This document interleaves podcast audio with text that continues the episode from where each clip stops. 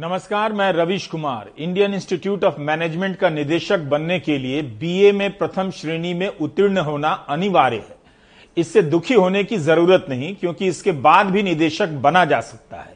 विश्व गुरु भारत में 2017 से यह विवाद चल रहा है कि आईआईएम रोहतक के निदेशक धीरज शर्मा की बीए की डिग्री असली है या नहीं। वो है तो कहाँ है? इंडियन एक्सप्रेस की रितिका चोपड़ा ने लिखा है कि केंद्र सरकार के शिक्षा मंत्रालय ने दो दो बार पत्र लिखे, लेकिन डिग्री का पता नहीं चला, और अब तो निदेशक जी का पाँच साल का कार्यकाल भी पूरा होने वाला है। निदेशक से रिपोर्टर ने संपर्क भी किया, लेकिन जवाब नहीं मिला।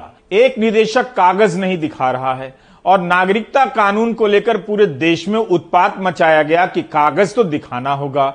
धीरज शर्मा भी ऐसी खबरों को पढ़ने के बाद सोचते होंगे कि अखबार में छपने से क्या हो जाता है। जिसे निदेशक बनना होता है, वो बनता है। ऐसे काबिल लोगों से आप भी प्रेरणा लिया करें, तनाव कम रहेगा।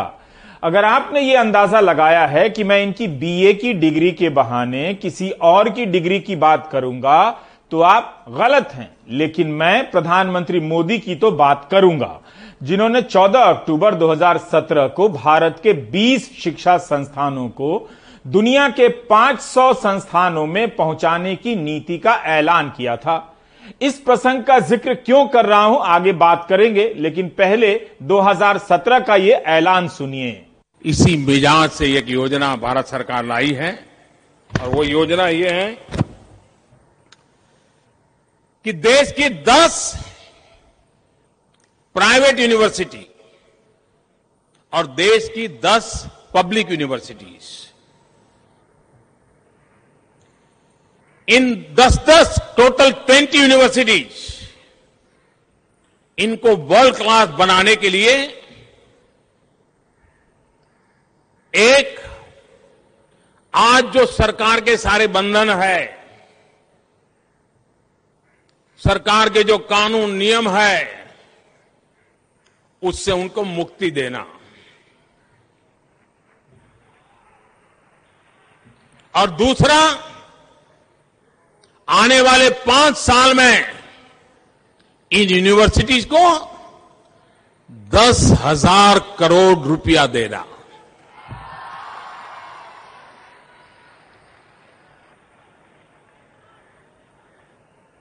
लेकिन ये यूनिवर्सिटी का सिलेक्शन किसी नेता की इच्छा पे नहीं होगा, प्रधानमंत्री की इच्छा पे नहीं होगा, किसी मुख्यमंत्री की चिट्ठी और सिफारिश से नहीं होगा। की यूनिवर्सिटीज को चैलेंज रूट में निमंत्रित किया गया है। उस दिन प्रधानमंत्री पटना में थे। मुख्यमंत्री नीतीश कुमार ने मांग की थी कि पटना यूनिवर्सिटी को सेंट्रल यूनिवर्सिटी का दर्जा दिया जाए। तो प्रधानमंत्री मोदी ने कह दिया, केंद्रीय यूनिवर्सिटी एक पुराना विचार है। बिल्कुल यही उनके शब्द थे। आप यूट्यूब पर सुन सकते हैं। 2017 की सभा में मौजूद कई लोग जो ताली बजा रहे थे, नारे लगा रहे थे अगर संयोग से इस वक्त प्राइम टाइम देख रहे हैं तो बता सकते हैं कि उस वक्त उनके दिलो दिमाग पर इस भाषण का ऐलान का क्या असर पड़ा था। मैंने अपने सहयोगी मनीष से गुजारिश की कि इस सभा में नारे लगाने वाले या ताली बजाने वालों में से किसी का इंटरव्यू करें। समय की कमी के कारण मनीष ऐसे लोगों का पता नहीं लगा सके। लेकिन जो जानकारी उन्होंने भेजी है, वो स्तब्ध करने वाली है। मनीष ने बताया कि 2008 में कई पदों को खत्म कर देने के बाद पटना यूनिवर्सिटी में आज मंजूर पदों की संख्या 855 है जिनमें से दो पर ही लोग पढ़ा रहे हैं बाकी पाँच रिक्त हैं। जिस यूनिवर्सिटी में करीब 70 फ़ीसदी पद खाली हों उसकी क्या हालत होगी आप समझ सकते हैं।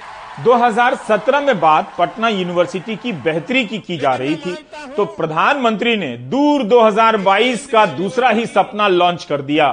पटना यूनिवर्सिटी जहाँ थी, वहीं रह गई।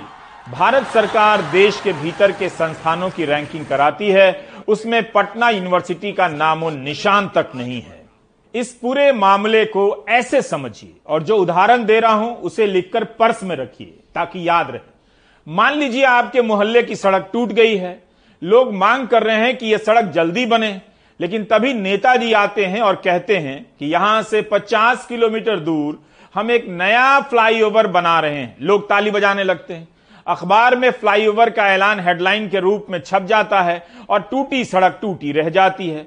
पटना यूनिवर्सिटी का तो कुछ नहीं हुआ, नया प्लान लॉन्च हो गया। क्या आपको यही पैटर्न यूपी में दिखाई दे सकता है? अच्छा होता प्रधानमंत्री नई यूनिवर्सिटी की आधारशिला रखने के साथ साथ जो चल रही हैं, उनकी हालत पर भी बात करते। बताते कि कितने शिक्षकों के पद खाली हैं, पढ़ाई की गुणवत्ता में क्या सुधार हुआ है। वापस लौट आते हैं इंस्टीट्यूट ऑफ़ एमिनेंस पर। 2017 से लेकर 2021 यानी चार साल में क्या दस हज़ार करोड़ रुपए दिए गए, जिसका ऐलान पटना में प्रधानमंत्री ने किया था। हमारे पास जानकारी का कोई दूसरा ज़रिया नहीं था। इसलिए बजट में जो राशि दी गई है, उसी का सहारा लिया है। 2017-18 के संशोधित बजट में एक पैसा नहीं दिया गया। 2018-19 के संशोधित बजट में 128 करोड़ दिया गया। 2019-20 के संशोधित बजट में 325 करोड़ दिया गया। 2020-21 के संशोधित बजट में 1101 करोड़ दिया गया। 2021-22 के बजट में 1710 करोड़ की बात है। संशोधित बजट से ही पता चलेगा कि कितना मिला है। फिर भी इन सबको जोड़ लें तो अभी तक कुल साढ़े तीन हज़ार करोड़ रुपए भी नहीं दिए गए हैं। बजट देखने से राशि काफ़ी कम लगती है, लेकिन 5 अगस्त को पीआईबी ने एक प्रेस रिलीज़ जारी की है। ये राज्यसभा में शिक्षा मंत्री धर्मेंद्र प्रधान के जवाब पर आधारित है। इस रिलीज़ में कहा गया है कि सरकार हर संस्थान को पाँच साल में करीब एक हज़ार करोड़ रुपया उपलब्ध करा रही है। इस प्रेस रिलीज़ में यह लिखा है कि कितना दिया जा रहा है। यह नहीं लिखा है कि कितना दिया जा चुका है। 5 अगस्त 2021 की पीआईबी की इस रिलीज़ में यह भी कहा गया है कि 12 संस्थानों को ही इंस्टीट्यूट ऑफ़ एमिनेंस के लिए मंजूरी दी गई है। इनमें आठ सरकारी हैं और चार प्राइवेट। पाँच साल बीत गए और सरकार अभी तक सभी 20 संस्थानों को आईओई के लिए मंजूरी नहीं दे पाई है। उन आठ संस्थानों को कब मंजूरी मिलेगी, कब पैसा मिलेगा और कब वो टॉप 500 में शामिल होने की यात्रा शुरू कर पाएँगे। पाँच साल होने जा रहे हैं। विश्व स्तरीय संस्थान मिलने के आसार नज़र नहीं आ रहे। 2019 में करीब 6 लाख छात्र भारत के बाहर पढ़ने चले गए। इस जुलाई में शिक्षा मंत्री का बयान है कि 11 लाख से अधिक भारतीय छात्र दूसरे देशों में पढ़ रहे हैं। इन छात्रों को पता है कि यहाँ के घटिया संस्थानों में पढ़ने का क्या मतलब रह गया है। अमेरिकी सरकार की एक रिपोर्ट के मुताबिक करीब साठ हज़ार करोड़ रुपया भारतीय छात्र अमेरिका ले जाते हैं, केवल अमेरिका। भारत के घटिया संस्थानों से मुक्ति पाने की इतनी बड़ी कीमत चुकाते हैं। भारत के माँ बाप अपना कितना कुछ गवा देते होंगे। Do you get my point 19 जुलाई 2021 को संसद में शिक्षा मंत्री के एक बयान को मैं आपके सामने रखना चाहता हूँ। इस समय आईआईटी में चेयरमैन के आठ पद, निदेशक के पाँच पद खाली हैं। एनआईटी के चेयरमैन के 21 पद खाली हैं और निदेशक के पाँच पद खाली हैं। 9 मार्च 2021 को संसद की स्थायी समिति ने एक रिपोर्ट में बताया है कि एक साल के भीतर उच्च शिक्षा के बजट में तीन प्रतिशत की कटौती कर दी गई। आईआईटी में तीन हज़ार आठ सौ छिहत्तर पद खाली हैं दस हज़ार अट्ठासी पद स्वीकृत हैं यानी अड़तीस प्रतिशत पद खाली हैं।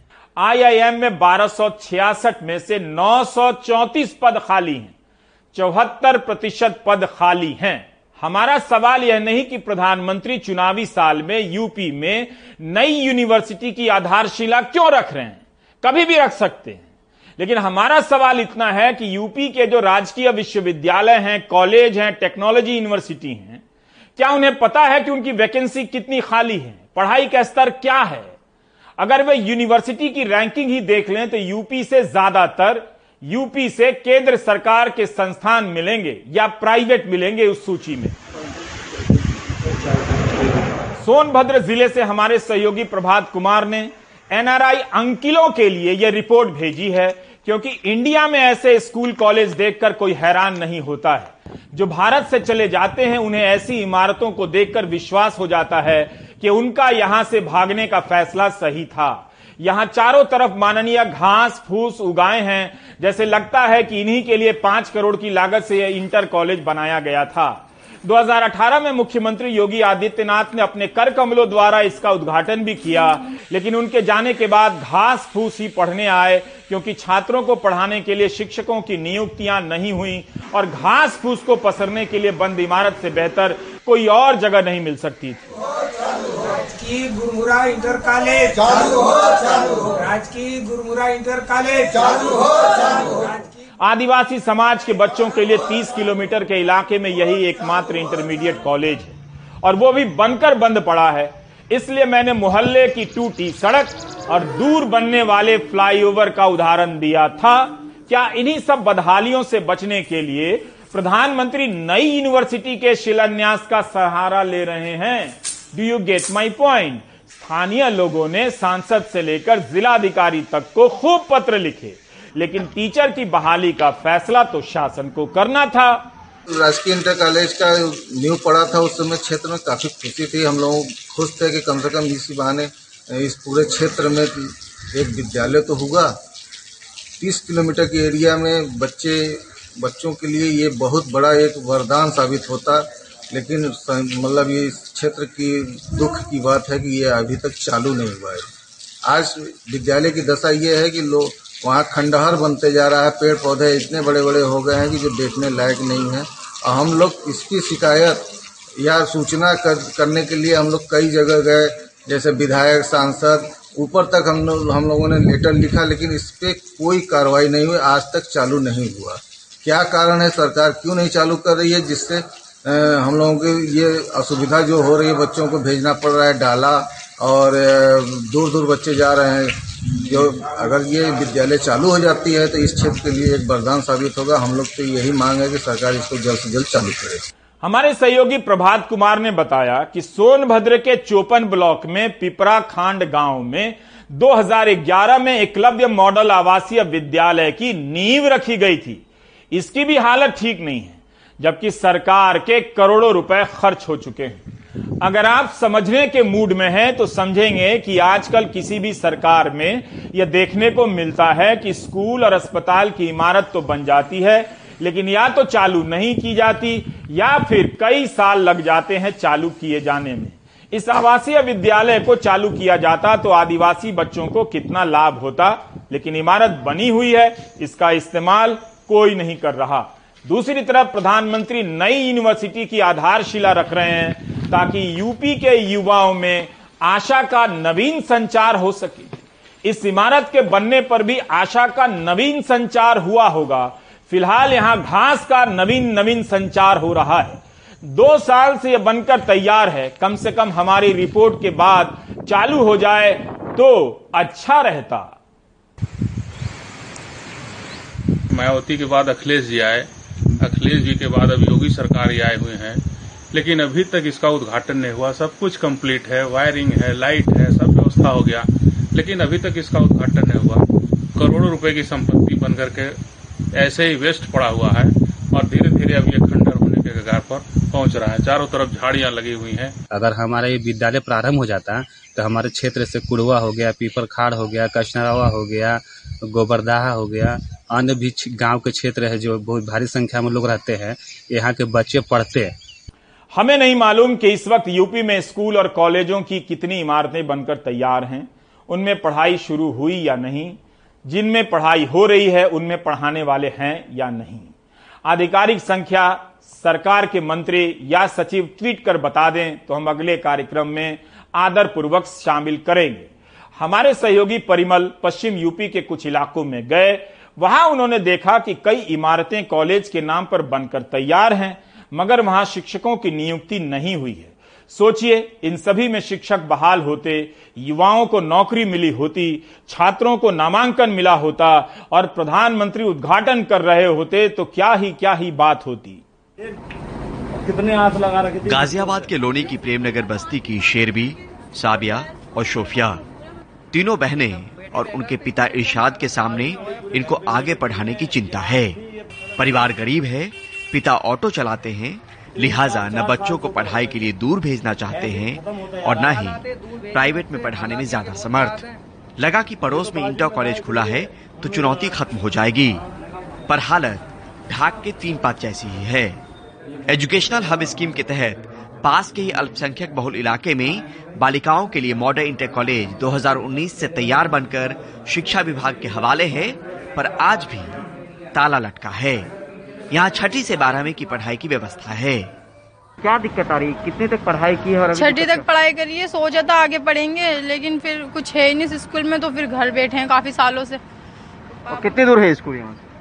ये है यहाँ पर नहीं दूसरा स्कूल कितना दूर दूसरा स्कूल दूर दूर है काफ़ी दूर है यहाँ से। हमारे पापा की इतनी कमाई है नहीं सोचा ज़्यादा आगे पढ़ेंगे इसलिए कुछ कमाई है नहीं इसलिए इस घर में बैठे हैं बहुत साल से। तो आप जैसे और भी लोग होंगे आपके दोस्त यहाँ आस पास में हाँ, बहुत होंगे? बहुत लोग बहुत लड़कियाँ हाँ? बहुत बहुत लड़कियाँ काफ़ी लड़कियाँ हैं।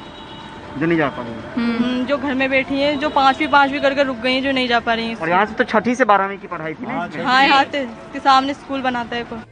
प्रेमनगर की इस कॉलेज की इमारत में अब तो दरार भी पड़ने लगी है और यहाँ बने क्लासेस की ज़मीन भी धस रही है। प्रिंसिपल से लेकर स्टाफ के कमरे हों या फिर लैब व्यवस्था सबकी है, पर ताले लगे हैं। कॉलेज को दो साल से शिक्षकों का इंतज़ार है। यहाँ के लोग प्रधानमंत्री से लेकर शासन प्रशासन को कॉलेज खोलने को लेकर लिख लिख कर थक चुके हैं, पर अब तक सुनवाई नहीं। अल्पसंख्यकों के लिए बना है, गर्ल्स के लिए। तो इसे चालू करवाने के लिए हमने हर जगह लेटर लिखे हैं। और अब से नहीं 2018 से रेगुलर। प्रधानमंत्री जी इसका उद्घाटन करके गए। और उसके बाद से रेगुलर यहाँ पे अधिकारी कोई कोई आता है, देख के चला जाता है। अल्पसंख्यकों की वजह से ये तैयार होने के बाद सारे गड्ढे हो गए, कनेक्शन कट चुका है। बिजली का बिल लगभग साठ पैंसठ हज़ार रुपये का आ रहा है इसका। कोई सुनवाई कहीं नहीं। और ये भी सीज़न चला जाएगा। हमें नहीं लगता है चालू होएगा। हमने तो आस ही छोड़ दी इसलिए। इसी स्कीम के तहत यहाँ से करीब पाँच किलोमीटर की दूरी पर लोनी के मुस्तफाबाद में बालकों के लिए बने मॉडल इंटर कॉलेज की हालत भी ठीक ऐसी ही है, जहाँ दो साल से बिल्डिंग तो तैयार है, पर बंद है। विधायक यहाँ के बीजेपी के हैं। सरकार बीजेपी की है, केंद्र सरकार बीजेपी की है, सब कुछ बीजेपी का। कहते हैं सबका साथ, सबका विकास तो कहाँ हो रही है? हमें तो कहीं दिखाई नहीं दे रहा। आपके सामने स्कूल है ये। समाजवादी पार्टी के शासन के दौरान 2014-15 में एजुकेशनल हब स्कीम के तहत कुल 40 कॉलेज के प्रोजेक्ट सैंक्शन हुए। नई बीजेपी की सरकार आने पर उन्हीं 23 कॉलेज की इमारतों के प्रोजेक्ट के काम को हरी झंडी मिली, जहाँ काम शुरू हो चुका था। इनमें से आठ इमारतें साल भर से बनकर तैयार हैं। हर इमारत पर तकरीबन तीन करोड़ दो लाख रुपए की लागत आई है। यानी एजुकेशनल हब स्कीम के तहत साल भर पहले तक करीब 24 करोड़ की लागत से आठ कॉलेज की इमारतें तैयार हो चुकी हैं और शिक्षा विभाग को सौंपी जा चुकी हैं। पर अफसोस, स्टाफ बहाली के अभाव में सालों से पढ़ाई की जगह ताले लटके हैं। अब स्कूल खोलने की तिथि नहीं बताई जा रही, बल्कि धन्यवाद ज्ञापन का काम चल रहा है। बनने की बात से भला कहाँ इनकार है, सवाल है चलने की बात का। हमारे यहाँ लौनी में माननीय मुख्यमंत्री जी और माननीय शिक्षा मंत्री जी के आशीर्वाद से जहाँ एक भी इंटरमीडिएट का स्कूल नहीं था वहाँ दो दो इंटरमीडिएट के स्कूल बने डिग्री कॉलेज का काम चल रहा है। तमाम एजुकेशन के क्षेत्र में सुधार हुआ है। तो जो स्कूल हमारे बन के कंप्लीट हुए हैं उनके फ़र्स्ट सर्जन हुए हैं और बहुत जल्दी वो शुरू हो जाएँगे। इसके लिए मैं माननीय मुख्यमंत्री जी को बहुत बहुत हार्दिक धन्यवाद और उनका अभिनंदन करता हूँ। अधिकारी बता रहे हैं कि कोशिश है कि जल्द से जल्द शिक्षकों की नियुक्ति करके इसको शुरू करवाया जाए। ये दोनों ही इंटर कॉलेजेस हम लोग 2019 में हस्तगत भी कर चुके हैं। शिक्षा विभाग को। लेकिन इस समय चूँकि शिक्षा विभाग में कोई भी फैकल्टी इसको चलाने के लिए सृजित नहीं है, पदों का सृजन नहीं हुआ है, जिसके कारण इसके संचालन में बाधा आ रही है। और अभी फ़िलहाल के लिए ये सोचा जा रहा है कि कोई ना कोई वैकल्पिक व्यवस्था की जाए ताकि ये जो भवन बनकर के तैयार हो चुके हैं, इनको शीघ्रातिशीघ्र जनोपयोगी बनाया जा सके। अब स्कूल कॉलेज की इमारतों को लेकर एजुकेशनल हब स्कीम के अलावा बात दूसरे स्कीम की। प्रधानमंत्री जन विकास कार्यक्रम के तहत 2018 से 20 के दौरान 31 बिल्डिंग करीब 100 करोड़ रुपए की लागत से तैयार हुई। शिक्षा विभाग को सौंपी जा चुकी हैं, पर इसके संचालन में भी शिक्षकों और स्टाफ की कमी बाधा बन रही है। इसके तहत यूपी के अलग अलग इलाकों में 23 इंटर कॉलेज करीब 80 करोड़ 50 लाख रुपए, चार हाई स्कूल दो करोड़ बहत्तर लाख रुपए तीन आईटीआई 21 करोड़ रुपए और एक दृष्टि बाधित विद्यालय ढाई करोड़ रुपए की लागत से बनकर तैयार हैं। प्रधानमंत्री जन विकास कार्यक्रम के तहत अल्पसंख्यक बहुल इलाकों को चिन्हित करके वहाँ स्कूल कॉलेज का निर्माण कार्य शुरू किया गया। 2008-9 में इस स्कीम को मल्टी सेक्टोरल डेवलपमेंट प्रोग्राम का नाम दिया गया था, जो 2018 में प्रधानमंत्री जन विकास कार्यक्रम कर दिया गया। इसमें आज की तारीख में 60 फ़ीसद पैसे का आवंटन केंद्र, जबकि 40 फ़ीसद राज्य सरकार करती है। एजुकेशनल हब स्कीम हो या फिर प्रधानमंत्री जन विकास कार्यक्रम स्कीम दोनों के तहत बने तमाम स्कूल कॉलेज की इमारतें अल्पसंख्यक बहुल इलाके में ही बने, पर वहाँ किसी भी समुदाय के बच्चों के पठन पाठन को लेकर कोई बंदिश नहीं। मतलब कोई भी बच्चा इन स्कूल कॉलेजों में पढ़ सकता है। कागजों से ज़मीन पर इमारतें तो उतर आई, पर जमीनी हालात नहीं सुधरे, नहीं बदले। दो स्कीम की हालत तो आपको दिखा दी। अब शिक्षा की बदहाली की कुछ और कहानियाँ। बुलंदशहर के डिबाई इलाके के पला कसेर गाँव के राजकीय इंटर कॉलेज की ये इमारत पाँच साल से बनकर तैयार है। पाँच करोड़ पच्चीस लाख रुपए की लागत से सपा सरकार ने इसे गाँव के फैजुल हसन के छह बीघे दान किए गए ज़मीन पर बनवाया। दो साल पहले हसन साहब गुजर गए, पर न इस कस्बे को कॉलेज मिला और न ही उनकी कॉलेज की हसरत ही पूरी हुई। अब बच्चों को बसों में धक्का मुक्की करते पढ़ाई के लिए करीब पाँच किलोमीटर दूर जाना पड़ता है। इसके बंद पड़े रहने की शिकायतें तो लगातार की जा रही हैं, पर सुनवाई अब तक नहीं। और हम बीसों बार माननीय मुख्यमंत्री के पटेल पे दफ़ा डाल चुके हैं और बारह बार शिकायत कर रहे हैं। कोई भी अधिकारी जवाब देने को तैयार न होता। के अंदर अड़तालीस कमरे बने हुए तैयार है। तीन लेब बने हुए तैयार है। पूरा कंप्लीट है और रंग भी इसका खराब हो चुका है। पाँच साल बने भी होते हो गए लड़कियाँ बाहर जा रही हैं पढ़ने के लिए तो बहुत परेशानी से जाती हैं और बस से जाती हैं उन्हें परेशानी होती है जाने में और कितनी दूर पड़ता है यहाँ से जहाँ बच्चियाँ पढ़ने जाती है पाँच किलोमीटर लगभग। अच्छा बस टाइम पे मिल जाती है? नहीं कभी मिलती नहीं है और कभी मिल जाती है कभी तो बिल्कुल ही नहीं आती है ऐसा होता है। चित्रकूट के राजापुर तहसील की इस इमारत में बसपा सरकार ने गर्ल्स इंटर कॉलेज की नींव रखी। ताकि करीब 50 साल से जिला पंचायत की बिल्डिंग में चल रहा गवर्नमेंट गर्ल्स इंटर कॉलेज खुद की इमारत में शिफ्ट हो पाए। पर कुछ तकनीकी खामियों के चलते इस बिल्डिंग के काम को बीच में ही रोक दिया गया और आज ये खंडर में तब्दील हो चुका है। जिस प्रांगण में भी बच्चों को पढ़ाया जा रहा है, वहाँ बच्चे ज़्यादा और जगह कम पड़ रही है। भाई जगह का अभाव है। बच्चे बैठ नहीं पा रहे हैं। फर्नीचर में बैठाते हैं तो कमरे छोटे छोटे हैं। जिससे वजह से बच्चों को सुविधाजनक उसमें बैठाने की व्यवस्था नहीं हो पा रही। तो बच्चों के भौतिक विकास को देखते हुए उस बिल्डिंग तो बच्चों के लिए बहुत ही यूजफुल रहेगी, अगर मतलब व्यवस्था बन रही है उसकी। शिक्षा व्यवस्था को लेकर हालात और हकीकत आपके सामने है। देश की कल को लेकर आज की सुस्ती सरकार की गंभीरता बताने को काफ़ी है। आप सब समझदार हैं। तय कीजिए कि ये महज नीतिगत चूक है या फिर सवाल, नियत पर भी। उत्तर प्रदेश के गाजियाबाद से Parimal Kumar, NDTV India. Engineering की पढ़ाई के नाम पर कितने कॉलेज खोले गए, जो कॉलेज कम दुकान ज़्यादा थे। इनके ज़रिए माँ बाप की जीवन भर की कमाई निकाल ली गई और कॉलेज बंद हो गए। इसका अध्ययन किया जाए तो पता चलेगा कि कुछ लोगों ने मिलकर बहुत से लोगों का लाखों करोड़ रुपया लूट लिया। 2019 में तत्कालीन शिक्षा मंत्री निशंक ने संसद में कहा कि इंजीनियरिंग और मैनेजमेंट कॉलेजों की गुणवत्ता की जाँच के लिए हाल फ़िलहाल कोई सर्वे नहीं किया गया है। हुँ? भारत सरकार 2018 में कम आमदनी वाले राज्यों के एक लाख इंजीनियरिंग के छात्रों को अच्छी गुणवत्ता की शिक्षा के लिए 1500 शिक्षकों की नियुक्ति की थी। ये सभी आईआईटी और एनआईटी के छात्र हैं। इनकी नियुक्ति तीन साल के लिए की गई, लेकिन क्या अब वहाँ के छात्रों को अच्छी गुणवत्ता की शिक्षा की ज़रूरत समाप्त हो चुकी है? आईआईटी दिल्ली से एमटेक करने वाले और GATE qualified professor Anurag Tripathi अपने जैसे लगभग 1500 शिक्षकों के साथ मंडी हाउस पर धरने पर बैठे हैं। अनुराग त्रिपाठी अब तक झांसी के बुंदेलखंड कॉलेज में पढ़ा रहे थे, मगर 1 अक्टूबर से बेरोजगार हो जाएँगे। 2017 में शिक्षा मंत्रालय ने देश में तकनीकी शिक्षा की गुणवत्ता बेहतर करने के लिए टीई क्यू आई पी नाम के प्रोग्राम के ज़रिए आईआईटी एनआईटी से पास शिक्षकों की भर्ती की थी और इन्हें आश्वासन दिया गया कि तीन साल बाद इन्हें राज्य सरकारें कॉलेजों में नियमित कर देंगी, पर ऐसा नहीं हो रहा। शुरुआत के तीन वर्ष केंद्र सरकार विश्व बैंक की सहायता से इस प्रोजेक्ट को फंड करेगी।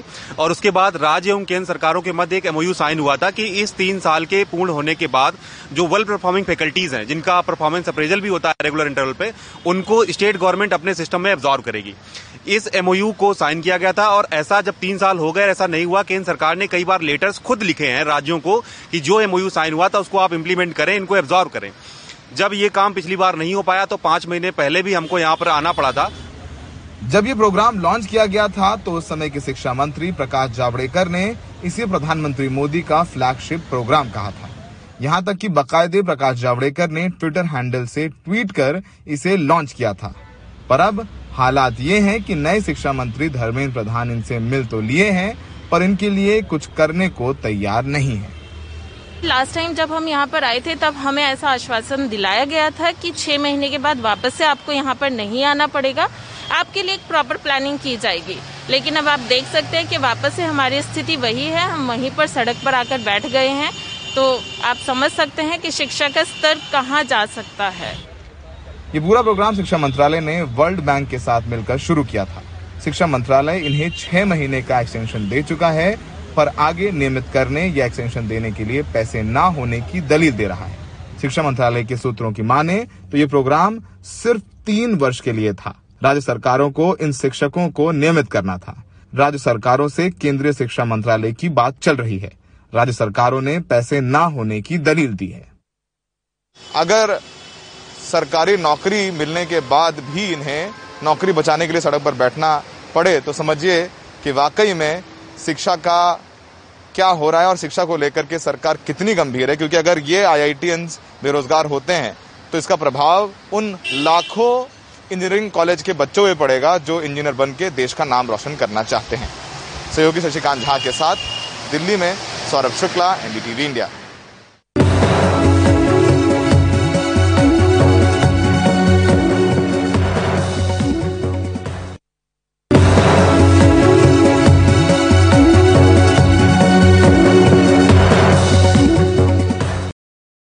मध्य प्रदेश के माहेश्वरी साड़ियों का हाल आपने देखा था।